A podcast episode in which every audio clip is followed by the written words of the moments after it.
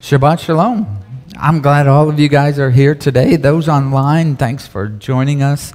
Um, as you know, livingmessiah.com is our website. You'll find a donate button there, and you'll find the address. So if, if your heart leads you in that direction, we thank you so much. And we thank you for those who do support us as well. And a thumbs up is always nice, is, uh, nice to do, too. So as far as uh, let me open in, uh, yeah, let me open in prayer first, and then we'll go over a little bit of stuff, and then right into the study. Father Yahweh, great and mighty you are. Father, there is none like you. Father, you are unique. Your words, your words are unique. Your ways are unique to all. Father, Father, we come here today to grow close to you and your words, to understand them, and Father, to understand the words of your Son. Father, we thank you for the redemption we find and the grace and the mercy we, we find in you and your name. We thank you again, Father. Empower us with your spirit so we can do just that, grow stronger in our faith in walking out your ways. Amen. So, and as you know, um, comments and questions, if you have it, just raise your hand. There's uh, two mics out there floating. And we just ask. excuse me, ask, let's stay on the on the text that we're looking at because we all want to learn uh, at the same time. We uh, so and i know that can be hard but we can do it right? We can do that. And another note um, uh, when you do get that mic make sure you get it close to your mouth when you're speaking. Uh, that way it comes off uh, a lot clearer for ward in the back okay so, with all that being said, as you know, this is the book of Acts that we're, we're in. We're in chapter 12. Last week, just as a refresher, last week we read about Peter, right, being sent to prison, um, and it was at the time of Passover. Then he escapes with the aid of a messenger of Yahweh. Hopefully, you saw all the patterns associated with the Exodus story in that if I, if I did a good job, you did. If not, hopefully you see that the connection eh, with that idea, the time and Passover, and uh, what an awesome story Passover is. So much even for us today, we have to realize that. So this week we'll uh, we'll con, uh, we'll read the conclusion to this. Um, this awesome event that Peter uh, is uh, in again. Peter's like us. This is something I think is important. He's a man, he's a human, right? He has emotions. He stresses, right? We can't take that out of the equation when we read this about uh, uh, uh, these uh, these people here in the scriptures. Um, and there's so much uh, that's always going on. So what I'm saying is, as we uh, read today, keep in mind that keep in mind all these things and what may have been going through Peter's mind, and will still continue to go through Peter's mind. I know it doesn't necessarily say it in the text, but the emphasis this is it's got to be there. He's got to have been stressing and having some anxiety, wouldn't you say?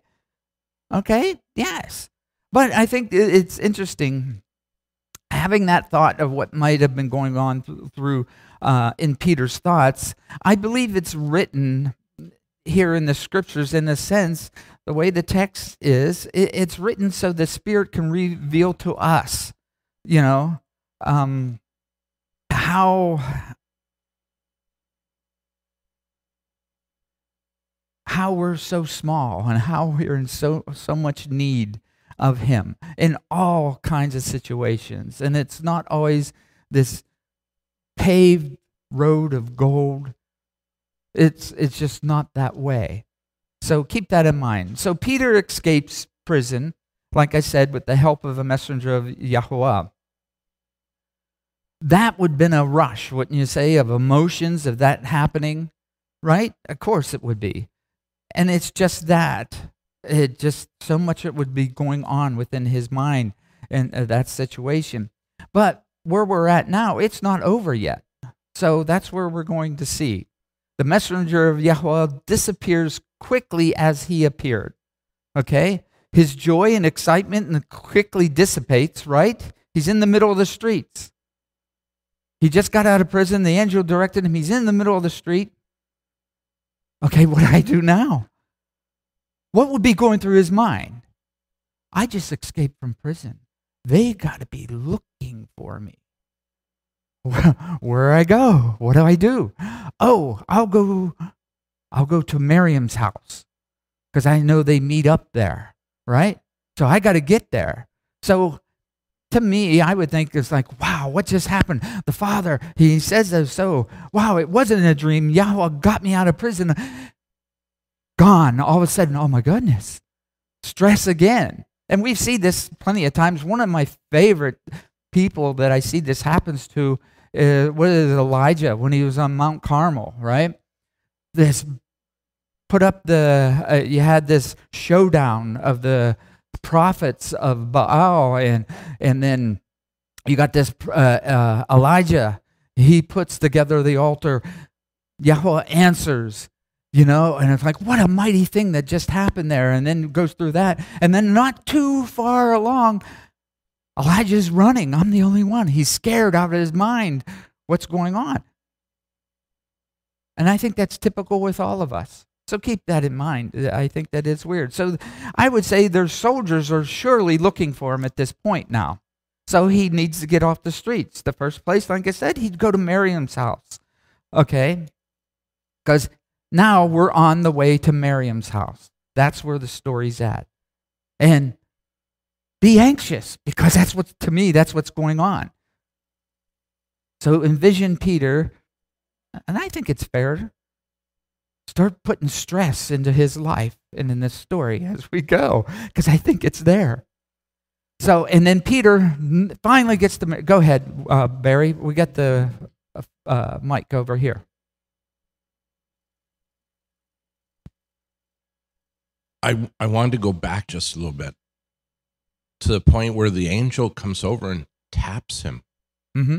Because the thought is, why did he have to tap him unless he was asleep? Correct. If he was asleep, maybe, I mean, my thought is, I'm going to die. If I were him, I, my thought would be, I'm going to die, but I'm serving Yahweh, and it it's the point where I don't care.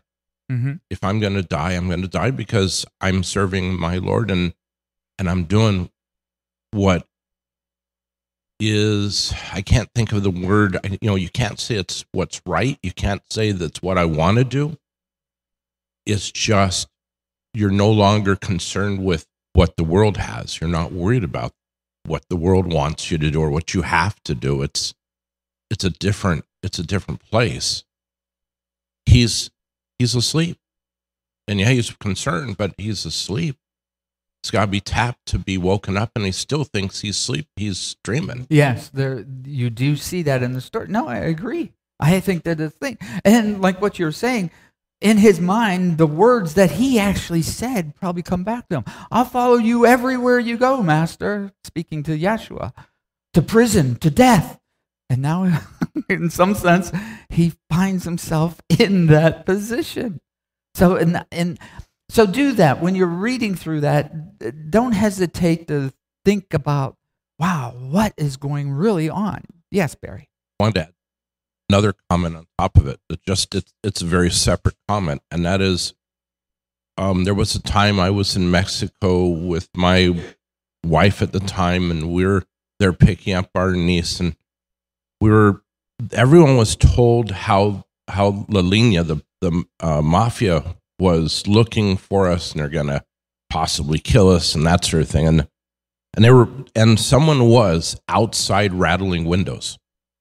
And so everybody in the house, except for me, was uh was worried. Nobody slept except for me. At mm-hmm. at that point, when I walked into it, I'm not saying I'm perfect or better or anything else. It was just that time that I had been granted from Yahweh that peace that I went, laid down, fell asleep. Yeah. And when someone asked me, Are, Aren't you worried about this? I said, No. What am I to worry about? If they come in, they come in, but I trust Him. And I can, and I heard a story of a, um, of a, of a oh, what do you call it? somebody that goes around ministers, a family that went around ministering of of him being stopped by I don't know if it was a mafia, you know, or who it was. It was uh, bandits, whatever. They were going to kill them, and angels showed up and took out the the bad people. Oh, awesome. So I so we know what happens. No, exactly. So, and I thank you, Barry. So, Peter now he's on his way to Miriam's house. He arrives at Miriam's house, and we'll pick this up in Acts uh, 12 13 here. And when Peter knocked at the door of the gate, a girl named Rhode came in answer. And when she recognized Peter's voice, she did not open the gate because of her joy, but ran and reported that Peter stood before the gate. And they said to her, You're mad. But she, she kept insisting that it was so. And they said, It is a messenger. And Peter continued knocking, having open, open, they saw him and he and they were amazed. And motioning to them with his hand, he said, Be silent. He told them now the master, uh, told them how the master brought him out of prison and said, Report this to Jacob, excuse me, Jacob and to, uh, and to the brothers. And he left, they went to another place. But think it, even that, like I'm envisioning, he's coming to this door, stressed out. No, he's got to get in, get off the streets, knocking on that door, right? Rhode, the, the servant girl, was like, Oh, it's Peter, it's Peter. And then she doesn't open the door and tends to go and tell everyone else. And like, no, I'm thinking, no, no, no, no, come back, come back, come back. You know, because he wants to get off the, his anxieties. ooh, I would say going up even more. But eventually he gets into the house. You know, so that's what I'm thinking. It's like, wow, some of these things that might have been going on and, you know, one of those events that's like later on they'd laugh about it, but not at the time because he wants to get in off the streets, right? Who knows? Maybe the neighbors and everything. What's the commotion? Okay, what, what could have been stirring? You know, so, hey, am I embellishing the story with other things? Whether it happened or not, I don't know, but I don't think it's far from taking some artistic license that's in the context of our humanity and how our Elohim works with us, such a frail and fragile thing that He's made us. So, let's continue on. Now, when the day came, there was, uh, there was, um, excuse me, there was no small stir about those sto- soldiers about what had happened to Peter. And when Herod had um, searched for him and did not find him, he examined the guards and ordered them to be led away. And he went, uh, went down from Yehuda to Caesarea and stayed there. Well, just even that, I don't think it's too far fetched to read a little bit maybe in the to the text. Do you think these soldiers just got a slap on the wrist? They were led away. Yes, Barry.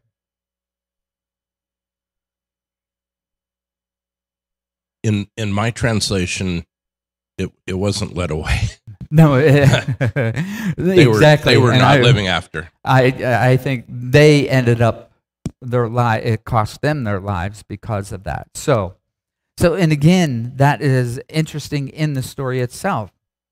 Now, Herod had um, had been highly displeased with the the people. It's kind of switching here. Uh, the people of Zor, uh, uh, Zidon, I believe it is.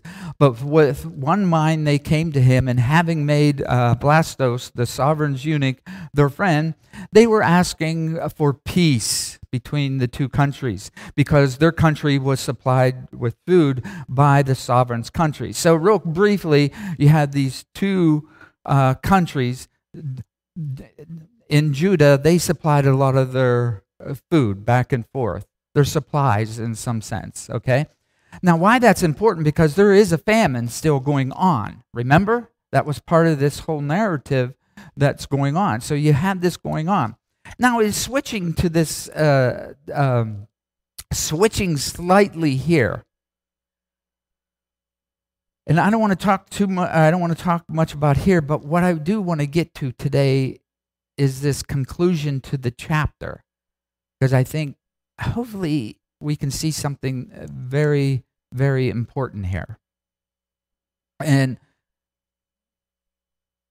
so, what we're going to see now here is a comparison of a righteous man and an unrighteous man. And that ultimately being Peter and then this king. And yes, there, there is tons of other things going on, but I'm trying to bring it to a simple point that we can walk away with something today. So I decided think of righteous and unrighteousness going on, okay? So Herod on an appointed day Herod having put on his royal clothes sat on his throne and gave to them an address to them, right? And the people kept shouting to Herod, the voice of God, the voice of a mighty one and not a man. And instantly, instantly, a messenger of Yahweh smote him because he did not give esteem to Elohim. And being worm eaten, he died. And the word of Yahweh went on going and spreading. And Barnabas and Saul returned to Jerusalem, having completed the service and having taken with them John, who was also called Mark. So my focus is here. One of them I could not get around worm eaten. Okay? It didn't just say that he died here, Herod. Okay? My guess, there is more that is trying to be conveyed here. And hopefully I can show you that. It is clear why he was struck down. He exalted himself against God, against Elohim, and did not give glory to Elohim. It's very clear what happened here. Maybe the point, um, maybe the point that we should take home on this today is there is a difference in the death of the righteous and the death of the unrighteous. Elohim gives rain, right, to both those both of those groups. When it rains out there, it rains on the righteous and the unrighteous, the good people and the bad people, right? Regardless. But Elohim gives it to both, but those who follow him have hope and have other things. There comes the difference. The righteous have hope, the unrighteous do not. So, in some ways, I was thinking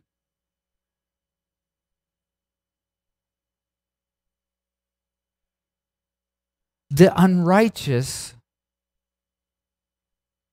this is where the worms are associated with. Okay? So, real, the simple terms, what we're looking in simple idea here Herod was appointed king, king, right? But he assisted on destroying those who had the word of Elohim, the word of God, that good news. Then he was struck down because he just killed James, too. He was a murderer. And then he was after Peter next. So the context, like I said before, where we kind of began here was Passover. And Passover is about righteous and unrighteousness in the simplest form. Is there much more to the story? Yes, but I'm just, let's just focus on righteous and unrighteousness. So, Herod here, he may have been stricken with parasitic worm infection of some kind. I'm not sure. Josephus said something to that effect that it was a gastrointestinal thing, okay? And I guess it was probably painful. Either way, the wording is associated with him. So, Herod, is he righteous or unrighteous? He's unrighteous. There, to me, the connection. So, there is actually all kinds of records about uh, parasites entering one's body and, and in that type of thing and eating people from the inside out. And that could have been the case, hmm, but righteous and unrighteous. The worms are associated to the unrighteousness. Yes. So it's interesting you're bringing up the worm. In our prophet portion today that I'm going to bring up later, in Isaiah 66 24, it says, And they shall go forth and see the limbs of the people who have transgressed against me.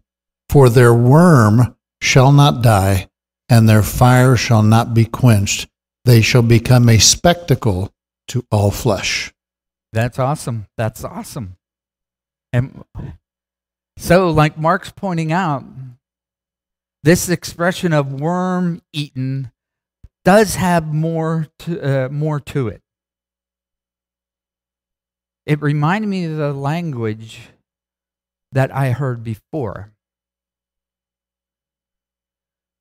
We know what happens, obviously, to the body, okay? The natural way of the body, okay? With the decomposition and what happens. So, in some sense, that happens to all of us eventually, right? But this term is used to describe the death of the unrighteous, like we just heard in Isaiah 66. Righteousness versus unrighteousness. A messenger visits Peter, and a messenger visits Herod Agrippa. There are two different results. One lives, one dies when Elohim visits them. Worm eaten, it seems to mean more than just to die then.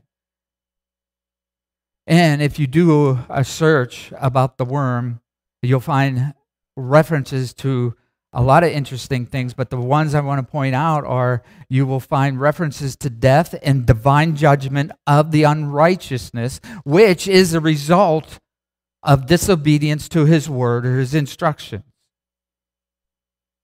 If we look at how Messiah used this phrase first, and then we actually will go back to Isaiah, what Mark just read, I will believe we'll see a, how seriousness that's behind this phrase of worm eaten.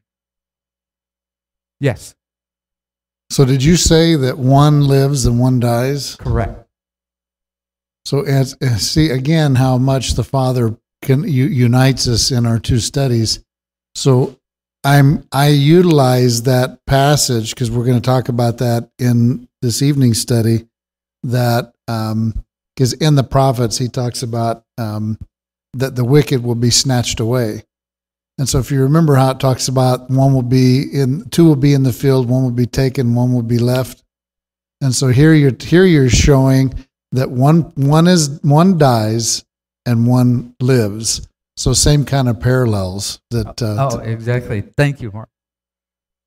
So we're looking at righteousness versus unrighteousness.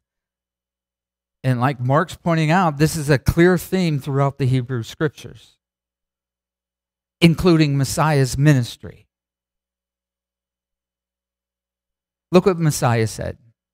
And whoever causes one of these little ones who believes in me to stumble, it is better for him if a millstone be hung around his neck and we were thrown into the sea.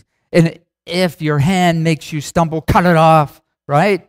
It is better for you to enter into life crippled than having two hands to go into Gehenna, into the unquenchable fire, where their worm does not die and the fire is not quenched.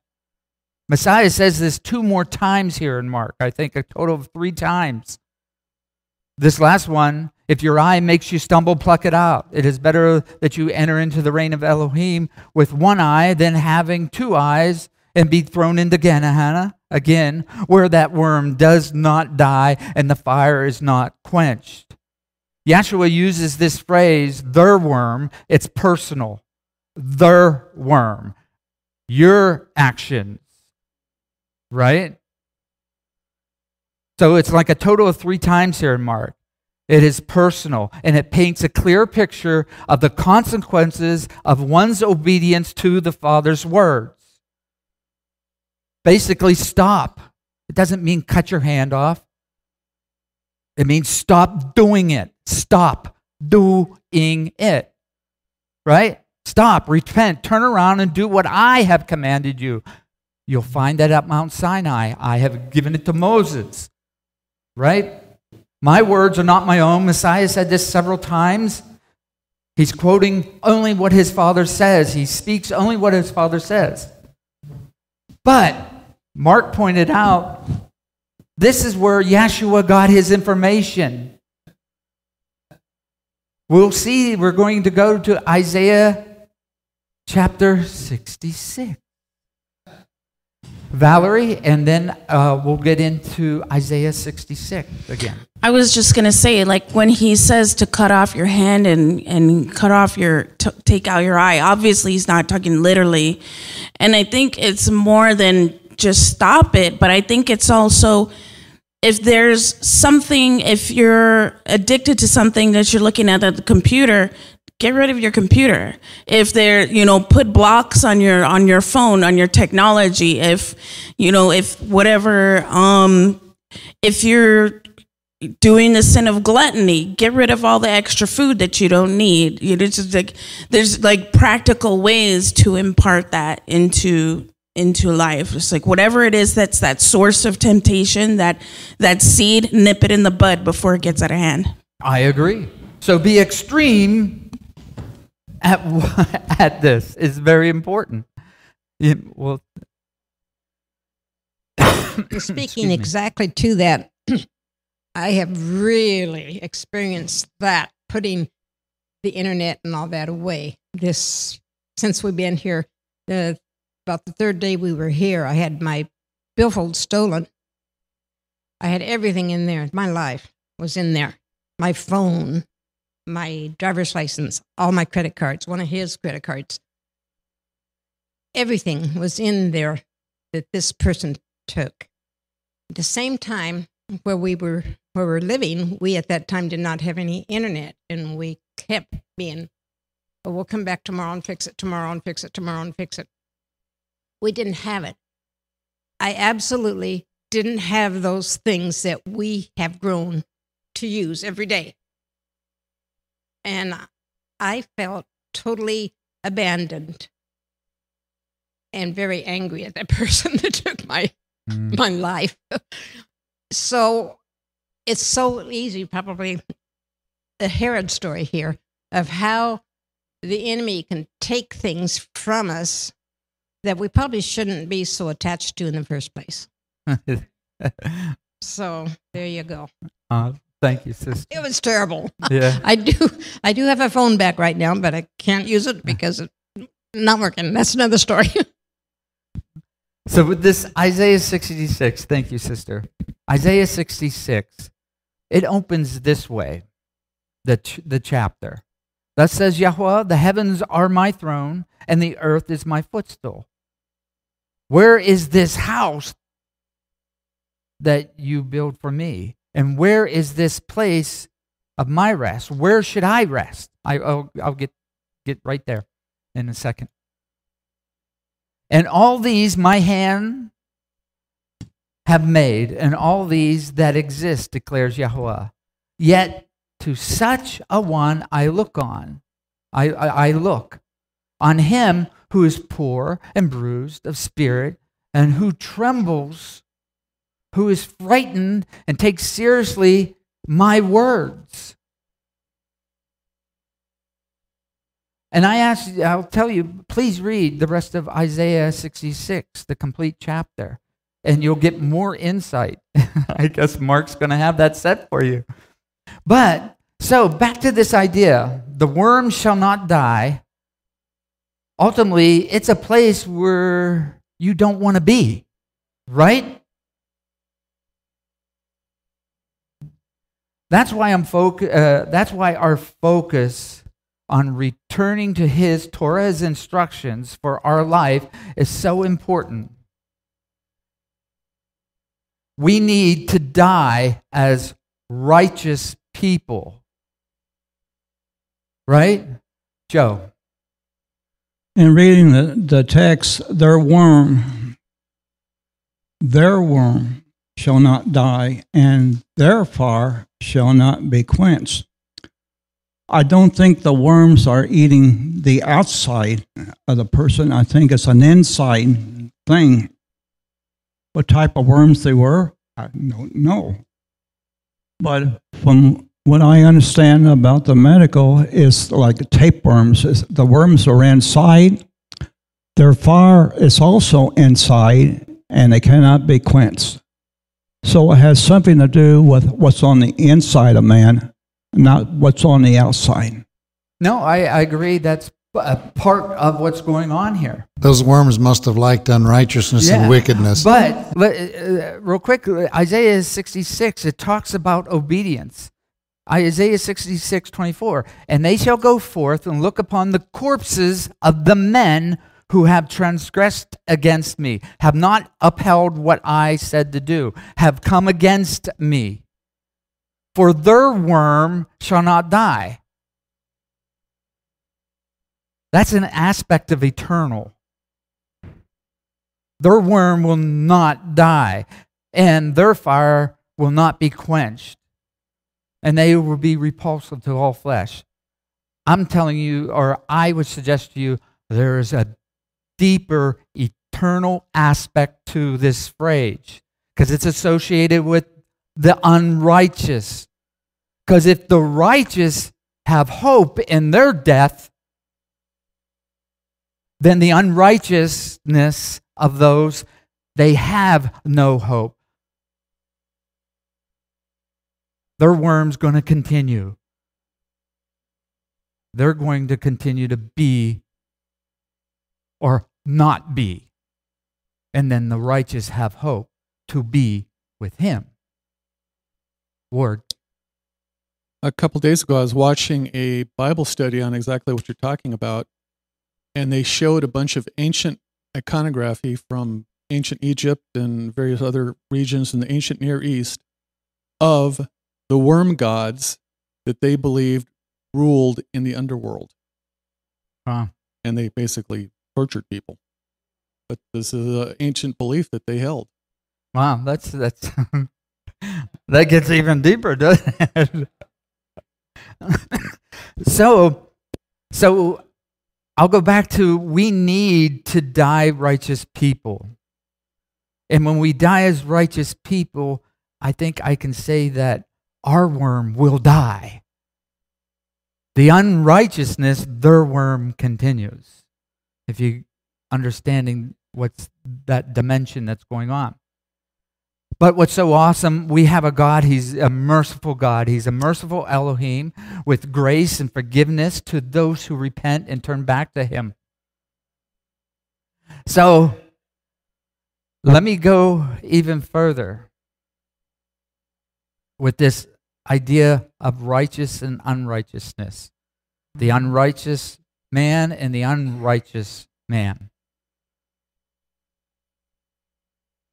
Isaiah, if, oh, I forgot the mark. Oh, no, it's Isaiah 1. Stop bringing, and this is for us here, okay? Stop bringing futile offerings, incense. It is an abomination to me. Your new moons, right?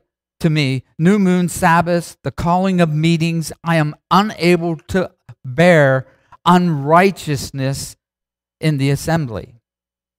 My being hates your new moons, not his, your new moons, or whatever you're doing on his time schedule. My being hates those new moons and your appointed times, the times that you get together. They are trouble to me. I am weary of bearing them. And when you spread out your hands, I hide my eyes from you. Even though you make many prayers, I do not hear.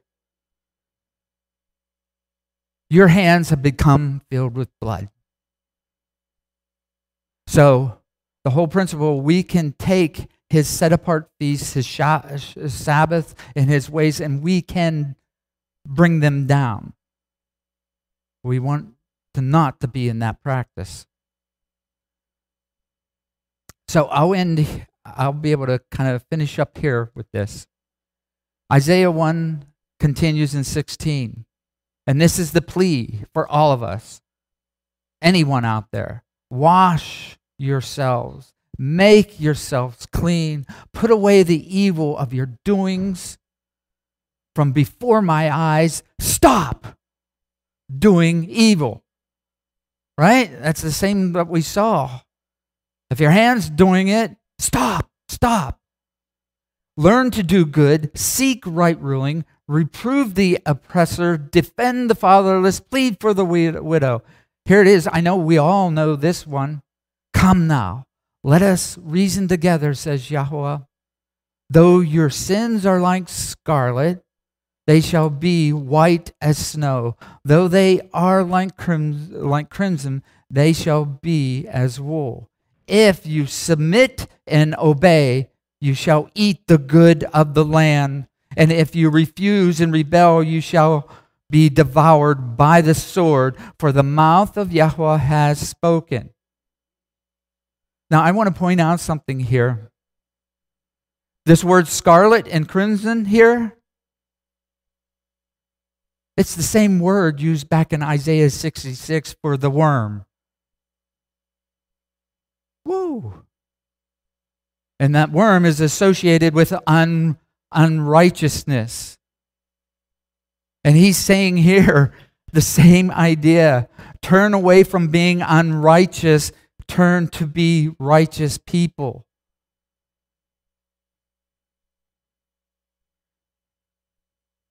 This is exactly what we have going on in Acts, where we're reading. A righteous man, Peter, being called, following and an unrighteous king who has plenty of power, exalting himself up above Elohim, taking in all that, yes, I am. Thank you for those kind words. Ah, yes, I'm a God. I know. Thank you. If I didn't know it before, I know it now. Yes, right? Paul. So, one of the connections I'm going to make and take a leap is using the same words in the Hebrew that are there for worms is just to replace this. Though your sins are like worms, they shall be white as snow. Though your sins are red like worms, they shall be as wool. So if I'm saying that they're like worms and they're eating your opportunity to actually have mm-hmm. life, they're eating you up, they're consuming you, then that puts a different connection to what is consuming or eating because it consumes you and removes any opportunity for you to have everlasting life. Excellent. Thank you, Paul.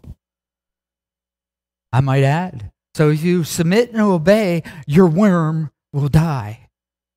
But if you don't, it will never cease. So we want to be, we want to die righteous people. And we have grace and mercy from our Father.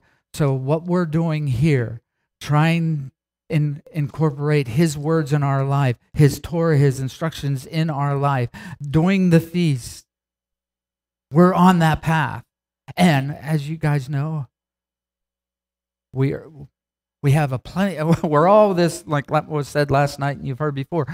We're all a big work in progress, but we got to stay that path. We are on the right path here. Yes, Joe. In verse 18, God is saying, Come now, let us reason together. Then in 16, wash yourselves, make yourself clean. These are choices that a person has to make for themselves. God also says, learn to do good. It's, it's a education. We have to learn how to do good through the scriptures. Seek right ruling, reprove the oppressor, and to stand up against evil. That uh, scripture says to give a reason why you believe and defend the fatherless, pray for the widows. Come now, come now. If you submit and obey, you will eat the good of the land. But if you refuse and rebel, you will be desired by the sword, by the worm, and by the fire. Excellent. Thank you, So, like I was saying, here in Acts, to me, this is a basic, fundamental storyline, fundamental principle between the righteous and the unrighteous. We see, to me, I see it very clearly going on here. And that's what I was looking at all week how to present this without all these rabbit trails. And my temptation is still go back and look at that word worm and see all the other places that it's associated with. And maybe come and we can talk about that next week. And maybe there's some insights that you get out of that. Yes, Mark. Just one other insight on the worm. So they discovered that the the worm that creates the red color for the garments, the crimson, and all these things, it was if you remember when we were in Israel, we saw it. It was in a in the tree, and it was in a little reddish clayish shell. When they would get that out and crush it, it would give them the red color. So very interesting. So it's yeah, there's a lot of things that this is saying about us because if the sin is like that red color, that worm that produces the red that represents sin, it's not ever going to go away. Yeah. No, that's, uh, that's yeah. There's so much there. So instead of going, uh, let me see what else. So the, the point to take home today is our Elohim is giving us a picture here. There is a difference between the death of the righteous and the death of the unrighteous. Choose life. Right? Choose life. He's going to visit humanity again, judgment for the righteous and the unrighteous returning to his Torah's instructions for our life, and, and that is very clear. We need to die righteous people where the worm will die. He is merciful. He has given grace, opportunity to repent, take forgiveness, and return back to Him. Barry. I'd like to add clarification to your very clear statement. and is how about we live as righteous people so that when we die, we die as righteous people? Yes, I agree 100%. it is action, action only. This is an action text. So instead of going on to chapter 13, I'm going to close in prayer unless there's anything else. We'll close a little bit early. That's amazing. Father, Yahweh, great and mighty you are, and there is none like you. Father, we thank you for your words. We thank you for your spirit who also does encourage us, knowing that, Father, without you, we do have no hope. But journeying with you, we have support, we have your guidance. And Father, we know we're frail and Oh, we mess up so much, Father, here and there. And please, Father, do not leave us. Messiah even said, Your son, that nothing can be, we cannot be plucked out of his hands. Father, we trust in that. Help us become more and more in the image of your son. Father, that's our desire. And again, thank you for your forgiveness. We love you. Amen. Shabbat Shalom, everyone. I'm glad all of you come. And those online will be back next week, chapter 13 in Acts.